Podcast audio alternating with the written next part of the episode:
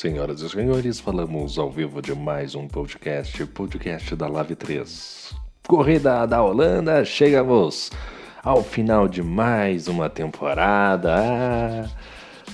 Vamos falar um pouquinho da prova de hoje, trazer os principais destaques, né? Vamos começar aqui primeiro com as notícias do nosso redator, né? Corrida limpa fecha a Live 3 com chave de ouro. Realmente a Live 3 eu acho que talvez seja a categoria que tenha, né, pô, a galera é muito tranquila, assim, é muito competitiva também, óbvio. A gente tava, tava verificando aqui, a gente tem pelo menos uns oito pilotos de ponta, né, pilotos que andam muito, né, então um grid muito equilibrado, muito forte, né, e, e a galera é muito tranquila, cara, muito tranquila, né, tem incidentes, às vezes algum incidente acontece ao decorrer da prova, mas galera muito gente boa, se mantendo sempre calma e tranquila em relação aos acidentes. Então, realmente, eu acho que talvez esse seja o grid mais que, que seja mais tranquilo aí para os administradores da Lave trabalharem. Outro destaque ficou por conta do Márcio Camacuan, que finalmente fatura o seu primeiro troféu no mundo do AV. Olha, é uma coisa muito bacana, viu? É a questão de ganhar um troféu. Eu, por exemplo, quando ganhei meu primeiro troféu, foi, fiquei muito feliz aqui na live, né? Coloquei ali na, na minha mesa de trabalho, ah, eu adorei. É uma coisa muito única, né? É muito, muito bacana mesmo. Parabéns ao Márcio Camacuan que conseguiu esse troféu aí. Outro destaque ficou por Christian, que batalhou pela vitória, mas não superou o Paulo, né? Eu acho que o grande tópico pro Christian fica por conta do bom desempenho dele né, na corrida, tentou fazer uma, uma estratégia diferente. O fato de não ter tomado muitas punições, acho que ele tomou uma punição só. Né? Então, acho que hoje foi uma boa virada de chave para o Christian, uma, uma pista bem difícil, que, que a Holanda ele trazendo um bom resultado, brigando pela vitória, né? fazendo uma performance aí excepcional, faltando aquele detalhe para conseguir a vitória, mas botando ele lá em cima no, no na, né, no, no pódio, né, cara? Porque o Christian vinha num momento bem difícil, vários acidentes, né? Uma maré de azar muito forte, então foi muito bacana aí pro Christian. Outro destaque ficou por conta do Romário, que faz uma corrida bem técnica, né? E consegue o vice-campeonato. Romário que já estava à frente aí, né? Tinha alguns adversários também na busca pelo vice-campeonato, mas conseguiu aí se manter. Ele que tomou algumas punições, hein? O Romário tava te falar, hein, Romário? Tá tomando mais punição do que eu e multa em São Paulo, hein, rapaz? Tá, o negócio tá feio, Romário? Tomou umas punições aí, mas se manteve e conseguiu o vice-campeonato. E outro tópico aqui ficou por conta do Shibane, né? Tava em P3 no campeonato, tava vindo forte para a corrida de hoje, franco favorito até mesmo levar uma premiação, mas decepcionou total. Total decepção do Shibane hoje na corrida andou muito mal, não vem apresentando um bom desempenho na Holanda, né? É, já, já tinha era notório em outras, na outras categorias da Lave. O que corre somente na Lave, então ele realmente não conseguiu entregar um bom resultado, tanto no quali quanto na corrida, né? Geralmente no quali ele realmente é, é ruim no quali. E, mas na corrida ele, ele consegue se sobressair um pouco, mas hoje nenhuma coisa e nem outra coisa, realmente muito abaixo. Tentou fazer uma estratégia, depois acabou tocando no de Rangel, acabou quebrando a asa dianteira, fato que prejudicou bastante a corrida, mas é, não foi por isso que ele não, não conseguiu ali um bom resultado. Realmente Shibane não conseguiu é, desenvolver um, um, bom ritmo de prova, realmente muito abaixo. E ele pagou isso perdendo, saindo do P3, caindo pro P6 ou P7, se eu não me engano. A gente vai confirmar isso daí. Bom, a gente vai começar o nosso balanço aqui pós-corrida, né, com o final desta temporada e a gente vai trazer aqui o nosso balanço e vamos começar já aqui com os nossos pilotos. O grande vitorioso da noite foi o Paulinho, olho nele, porque ele é forte candidato à próxima temporada, briga pelo título, Paulinho aí, olho no garoto, porque olha, é, esse daí com certeza vai figurar na, na próxima disputa de título. É um piloto fortíssimo, vem de bons resultados E vamos ver como é que ele vai se comportar na briga pelo título, né? Como é que vai. Quando estiver disputando posição, como é que vai ser. Porque uma coisa é quando você chega de franco atirador num campeonato, e uma coisa é quando você chega já com status para ser campeão. É, então a gente vai ficar de olho, fez a pole position e venceu a prova de hoje. Na segunda colocação ficou o Christian, um excelente qualify do Christian, excelente, muito bom qualify do Christian. E fazendo um P2 no final, tentou fazer uma surpresa ali na parte de estratégia, usou um pneu amarelo na, no trecho final, tentando surpreender o Paulo. Fez um bom ritmo no final, deu um, o pneu acabou um pouco, né? Deteriorou, ficou um pouco deteriorado aí. Não conseguiu mais aproximação, mas conseguindo ali o P2 do Christian. E é muito bom ver o Christian na posição onde ele tem que estar, né? Que o Christian é um excelente piloto, muito experiente, extremamente técnico, usa muita estratégia e vinha numa maré de azar, como eu já havia dito, e hoje fazendo uma corrida super, super bacana, super. É, um desempenho muito, muito favorável, né? Realmente muito técnico. Christian hoje, realmente numa noite inspirada. Na terceira colocação ficou o Romário, Romário que largou em terceiro. Chegou em terceiro, né? Não, não havendo alterações nos três primeiros colocados ali, basicamente. Ele que fez um quali muito bacana e, e a gente vê o Christian ali na segunda posição, a gente valoriza mais o Christian, porque, pô, tu vê o Romário, o Romário é um baita de um piloto, é um piloto excepcional, acima da média. E, e, e tô vendo, você consegue ver o Christian entrando nesse, nessa meiuca entre o Paulo e o Romário, pô, é sensacional, né? Muito bacana aí o resultado do Christian, né? E o Romário conseguindo o P3, levando aí o seu carro para o pódio, conseguindo o vice-campeonato. Na quarta colocação ficou o Guilherme. Guilherme que teve algumas disputas, largou na quinta colocação, chegou em quarto, o saldo é positivo, mas talvez poderia um pouco mais. Teve ali algumas ultrapassagens que acabou rolando um toque ou outro. Realmente, acho que faltou. Talvez o decorrer da temporada para o Guilherme talvez não tenha sido tão positivo assim. E também faço essas palavras também para o Nicolas, que ambos são da mesma equipe. O Nicholas também da Racing Point, ele que largou na sexta colocação, colocação chegou em quinto. E o Nicholas é outro piloto que a gente tem que ficar de olho, porque é um excelente piloto. Talvez seja um dos pilotos que na próxima temporada também venha como franco favorito ao título.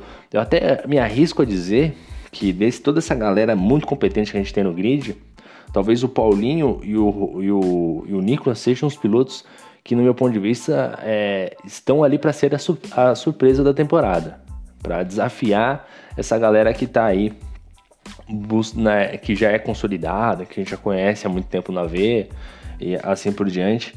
Então, olho nesses dois garotos aí na briga na, do título na próxima temporada. Na sexta colocação, o Marconi, cara. O Marconi fazendo um excelente trabalho. Chegando, largou em quarto, né? Chegou em sexto.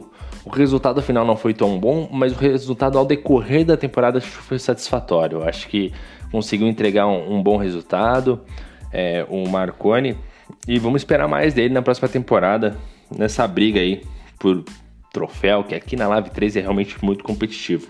Na sétima colocação chegou o Márcio Camacuan, largou em 17 para chegar em sétimo, foi o piloto da corrida, né, com o maior número de ultrapassagem. Eu acho que hoje realmente foi merecedor, o Márcio. Na oitava, aliás, o destaque pro Márcio, né? Como eu já havia dito, aí ganhou o primeiro troféu e, pô, é muito, é uma satisfação é, muito grande quando a gente, pô, consegue um resultado, consegue materializar, né, as nossas ultrapassagens, os nossos bons resultados, nossas voltas rápidas, né? Na, em alguma coisa como um troféu, né? Quando chegar, com certeza ele vai ficar muito feliz, vai pôr ali na mesa do trabalho dele, vai colocar ali próximo a, algum lugar que ele, que ele goste ali, o, o santuário da velocidade dele. Então, parabéns ao Márcio que conseguiu o troféu, mais do que merecido, né? Teve provas aí que mereceu a vitória como Mônaco, acho que Mônaco ele acabou tendo um incidente, acabou caindo várias posições.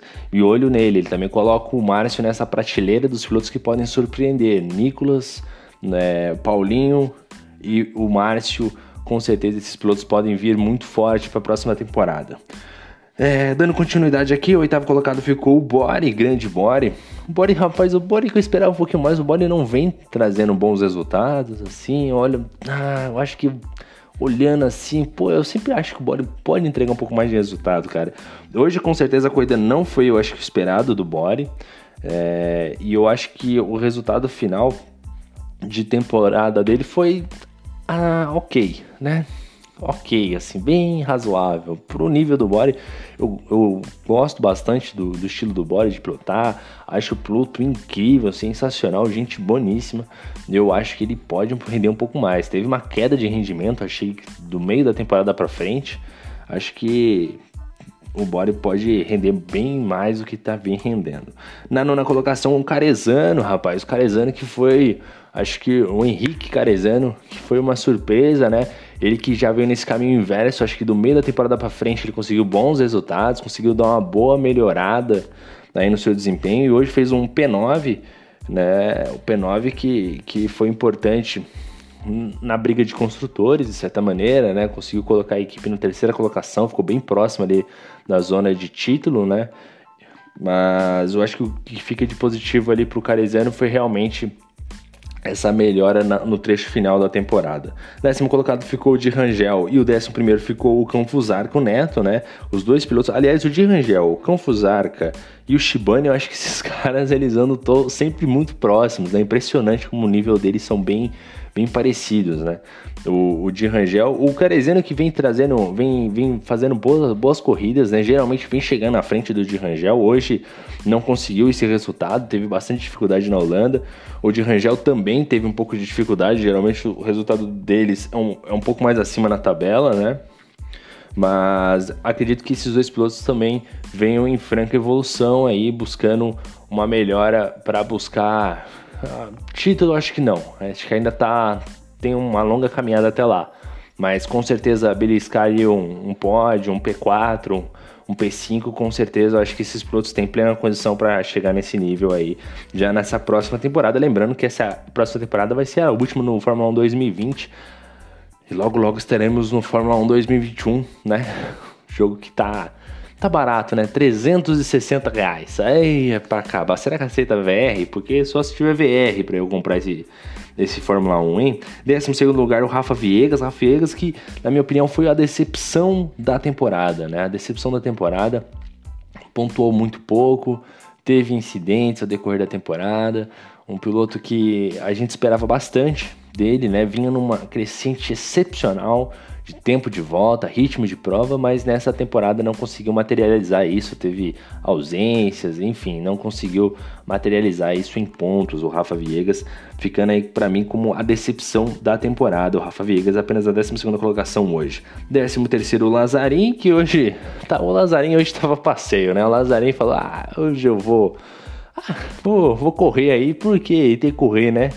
Mas parabéns ao Lazarim, né? Tentou ali uma estratégia diferente teve um início de prova conturbado, né? Não foi das melhores provas dele, mas eu acho que bacana do Lanzarin é que dá para exaltar aqui primeiro a grande temporada que ele teve, né? Temporada fantástica, né? Um grande piloto. E hoje por ter levado o carro até o final, porque não é fácil, hein? 14 posição, acho que aí sim o grande saldo negativo foi o Shibane, realmente. O Shibane que fez um péssimo quali, fez uma corrida pior ainda, realmente, é, entregando aí a, né, ah, hoje ele tinha um troféu bem é, muito próximo dele, né? Muito próximo esse troféu hoje do Shibane, mas acabou é, realmente entregando aí com esse péssimo resultado, resultado muito abaixo do Shibane na corrida de hoje, né? Ah, depois nós tivemos o Daniel Santos, Daniel Santos que, nossa senhora, né? O Daniel Santos parece que caiu num buraco negro, rapaz, né? O desempenho dele vem, se perdeu, né? Se perdeu, não se alguém achar o talento do, do Daniel Santos por aí, né, o, né? A gente quando vai jogar futebol, a gente fala assim, ah, leva o futebol, né? Porque tem gente que vai jogar sem o futebol, aí fica feio. Alguém leva o, a pilotagem do Daniel Santos aí. Se alguém encontrar, leva, entrega para ele que ele perdeu aí desde o início da temporada, Daniel Santos. Ei, Daniel Santos nada bem na Holanda, né? O calendário que ele reclamou, falou que não, não era bem o estilo dele, não, não curtiu muitas pistas. Realmente tem um desempenho bem abaixo aí do Daniel Santos.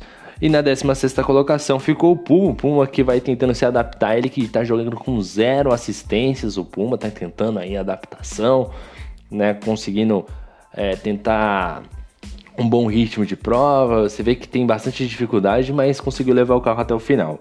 E na 17 colocação, mais um piloto aí que está firme e forte também nas assistências, né, retirando assistências, que é o, o, o Marx, acabou batendo aí, acho que numa saída de curva, acabou escorregando e metendo o carro no muro. Fato que tirou ele da prova. E, mas é, é um momento de adaptação do, do, do nosso querido do nosso querido Marcelo Marques Júnior, né?